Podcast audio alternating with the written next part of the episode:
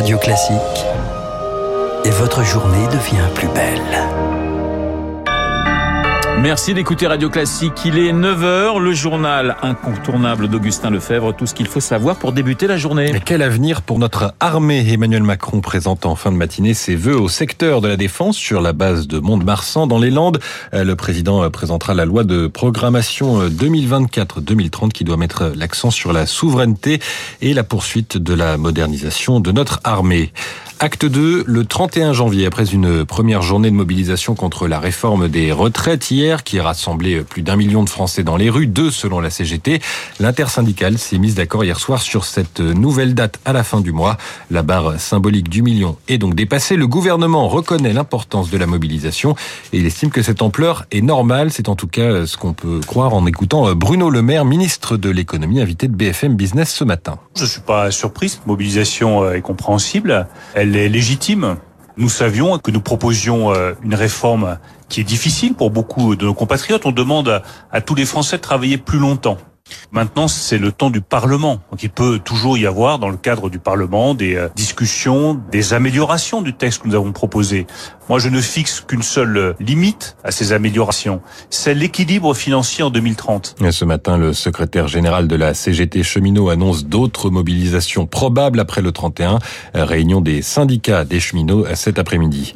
Et puis, euh, pas de changement à la tête du PS. Le Parti socialiste annonce ce matin qu'Olivier Faure est réélu premier secrétaire d'une courte tête contre le maire de Rouen, Nicolas Maillère-Rossignol, qui a revendiqué lui aussi la victoire dans la nuit.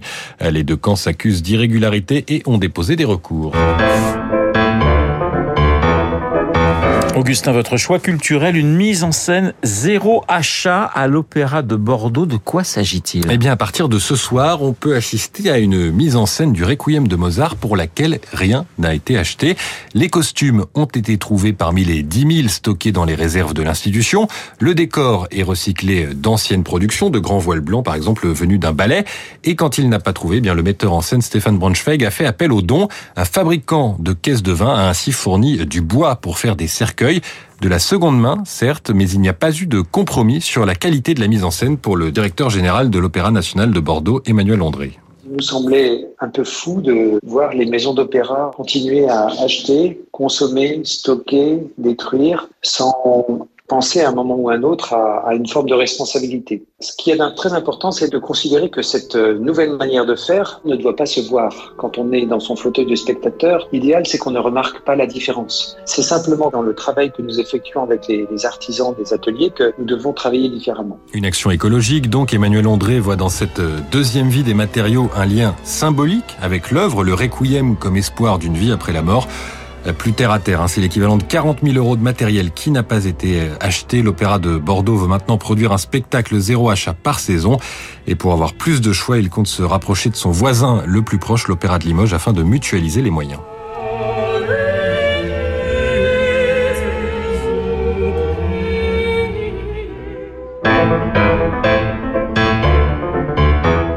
9h04 sur Radio Classique. On termine avec un point sur les marchés. Bonjour Sylvie. Sylvie Aubert d'investisseur de Journal des Finances.